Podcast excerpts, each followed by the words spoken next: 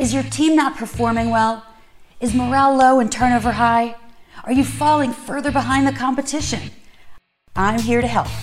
I'm your host, Shani, and this is the LeaderShift Show, where business strategy and culture finally meet and we make the long awaited shift from rhetoric to results. I promise I'm not your typical boring leadership consultant, and I will help you get your shift together. Let's do this.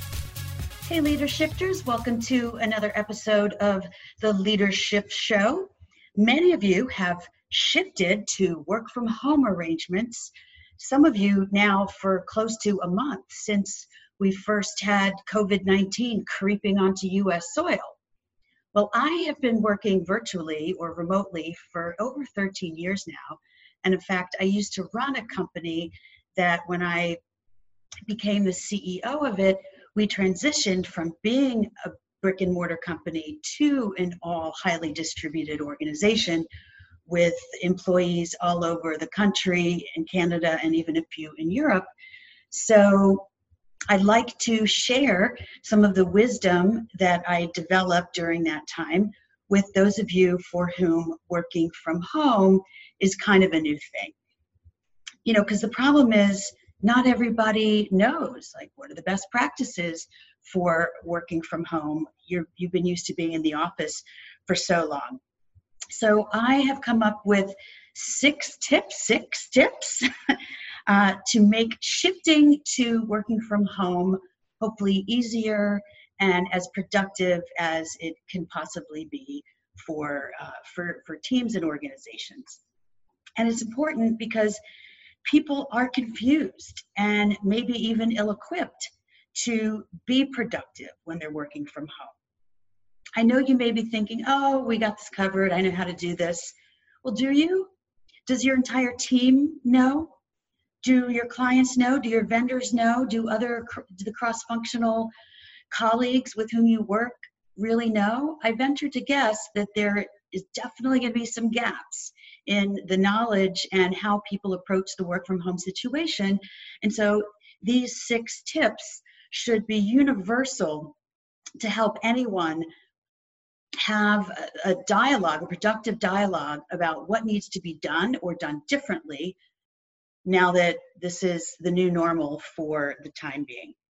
Okay, so tip number one for shifting smoothly to work from home is set a clear communication protocol with everyone you work with on a regular basis. So that would be your team, your clients, your vendors, cross-functional partners, and other colleagues, right? First of all, you need to decide what tools are you going to use to communicate for which purposes. And frankly, we should be doing this even when we're working in the office, but it's even more important when we're working remotely so that there is alignment and consistency with what communication tools are being used.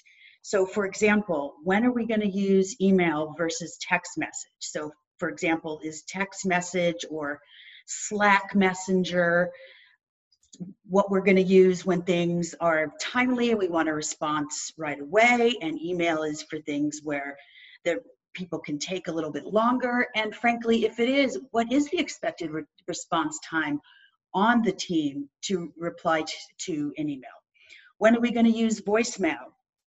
What what what about the other cloud tools that either were being used, but maybe not consistently in the office, but maybe it's even more imperative that we use them now. And perhaps there's even some tools that have been introduced since there's been more proliferation of working from home. So, whatever the tools are on your team, align with everybody what tool you're going to use, what the context is, and what the expected response time is. And importantly, don't forget about the good old fashioned tool, the telephone, because sometimes doing things electronically, you lose you, lose so much, right? And if, if it's going to be more than a couple of back and forths over email or instant messenger, pick up the freaking phone and talk to people. It will actually expedite the whole situation. Some other things to think about in terms of standardizing communication. If your team isn't already doing this, and again, you really should be, but no time like the present to button things up just a little bit for your collaboration and knowledge sharing tools?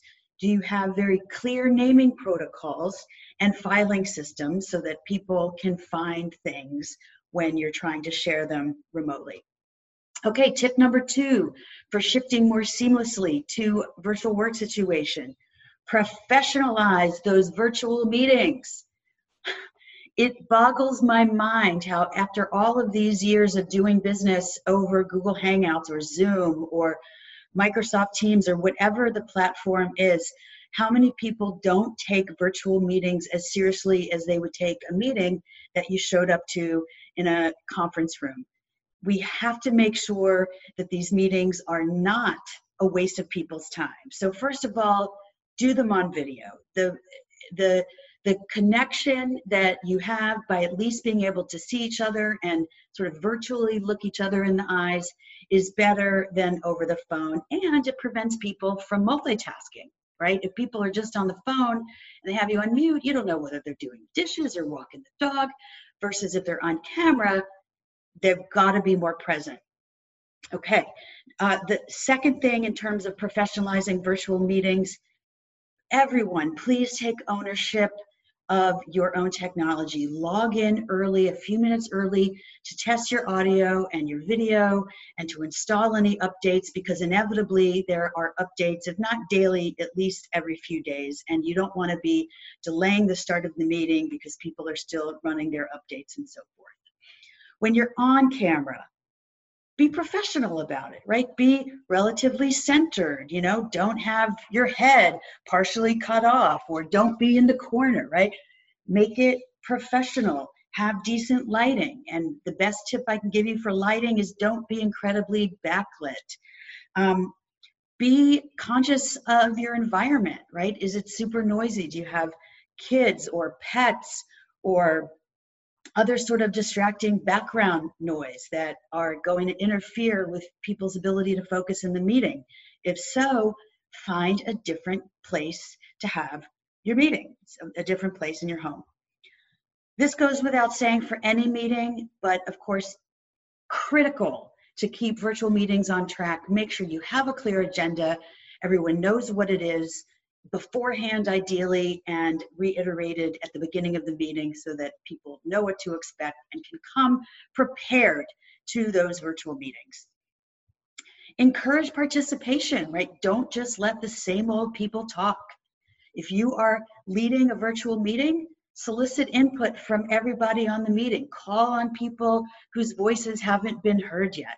That's one way to make it engaging because making an engagement is extremely important to keep people present and focused and paying attention on these virtual meetings. So use the features that the technology has made available to us, right? There's whiteboards and there's breakout rooms and there's, uh, you know, obviously pens and things that you can do to bring everybody to collaborate on screen and, and add there's no reason not to pull those those tools in and to take questions in the chat room and so forth.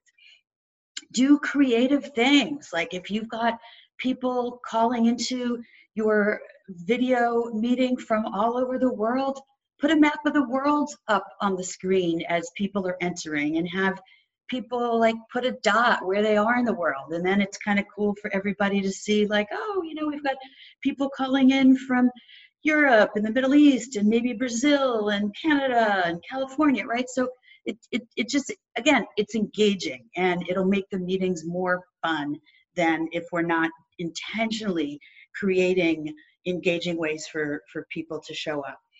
Um, have fun. That's part of engagement, right? Like, it's not a waste of time to give people a quick virtual tour of your home office or to show them what's out the window if you've got a nice view or something like that. You know, although we don't want the pets making noise, introduce your pets. Maybe if they happen to be around, your cats or your dogs or your goldfish, introduce them to the virtual virtual participants. It'll just again create that connection that is so important and and and needed especially during high stress times like we're going through now. And then at the end of the meeting, make sure to corral everybody back up and verbalize okay what are the key takeaways of the meetings? What are the commitments that were made? And or the next steps? Who's responsible for them? And what's the timing so that everybody leaves with the same marching orders? So that's tip number two about virtualizing or professionalizing your virtual meetings tip number three don't forget your corporate culture bring it with you to your house and to all of your interactions with colleagues and clients. Like, don't forget what's your mission, vision, and values. You should operate accordingly, regardless of where. Number two, in terms of bringing your culture, like sometimes you're going to need to redefine what the behaviors of the culture look like if you're not in the office together. And it may be necessary to redesign your alliance. And what that means is to co create the rules of the road with the folks that you're working with most frequently. So if you're a leader, make sure you're doing this with all of your direct reports. If you're on a cross functional team, somebody needs to voice this and make sure it happens when all of a sudden the team are collaborating remotely. The kinds of questions that you should be asking each other and coming to some conclusions about so that everybody is on the same page. What do you want to expect from each other when we're meeting virtually? How are we going to stay accountable in when we can't just sh- show up at someone's desk and, and ask, where does something stand? What obstacles do we anticipate while working from home or in this virtual environment? And how do we want to approach them when they arise? How do we want to handle any conflict when it comes up, right? We can't pull people into a conference room or take them out for coffee right now to deal with conflict the way we might if we were still in the office. So, how do we want to handle that? We certainly don't want to delay it. So, figure out again what are the new rules for the road there? And what other things do people need to stay focused, engaged, as as as anxiety free as possible and as productive as possible. And lastly, keep the team spirit high and don't feel like you have to do that alone if you're a leader. Solicit input from your team members and say, hey, folks, like, what are some other ways that we can maintain our esprit de corps today, this week, this month, right? Because everyone can come up with great ideas along those lines. Idea number four for shifting smoothly to virtual work arrangements coach and be coachable. Everyone can coach. You can coach your directs, you can coach your peers, you can coach clients, even, and you can even coach up to your managers or supervisors. And if if you don't know how to coach, you can certainly ping me offline, and I am happy to teach you the formal methods that I teach people to coach in the workplace effectively. But let me just give you a quick and dirty way to coach people that I call the four what's. It's essentially, okay, what's going on? As in, what's the situation and or what's your desired outcome? Okay, so you just kind of establishing the topic, right? And what the goal is for the topic. What number two? What's currently happening? What's the current status right? So now you're figuring out what's happened up until this point.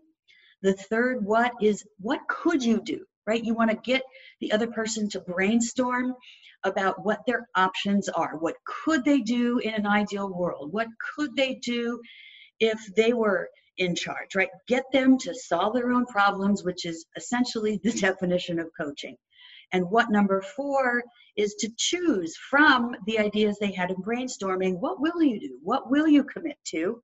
And by when will you do it? Okay, so what's happened? What what do you, what do you want to talk about, or what's your desired outcome? What's happening? What could you do? What will you do? And by when? Those are the four what's. Anybody can use them to coach anyone pretty much on just about any topic. So try it and let me know how it goes.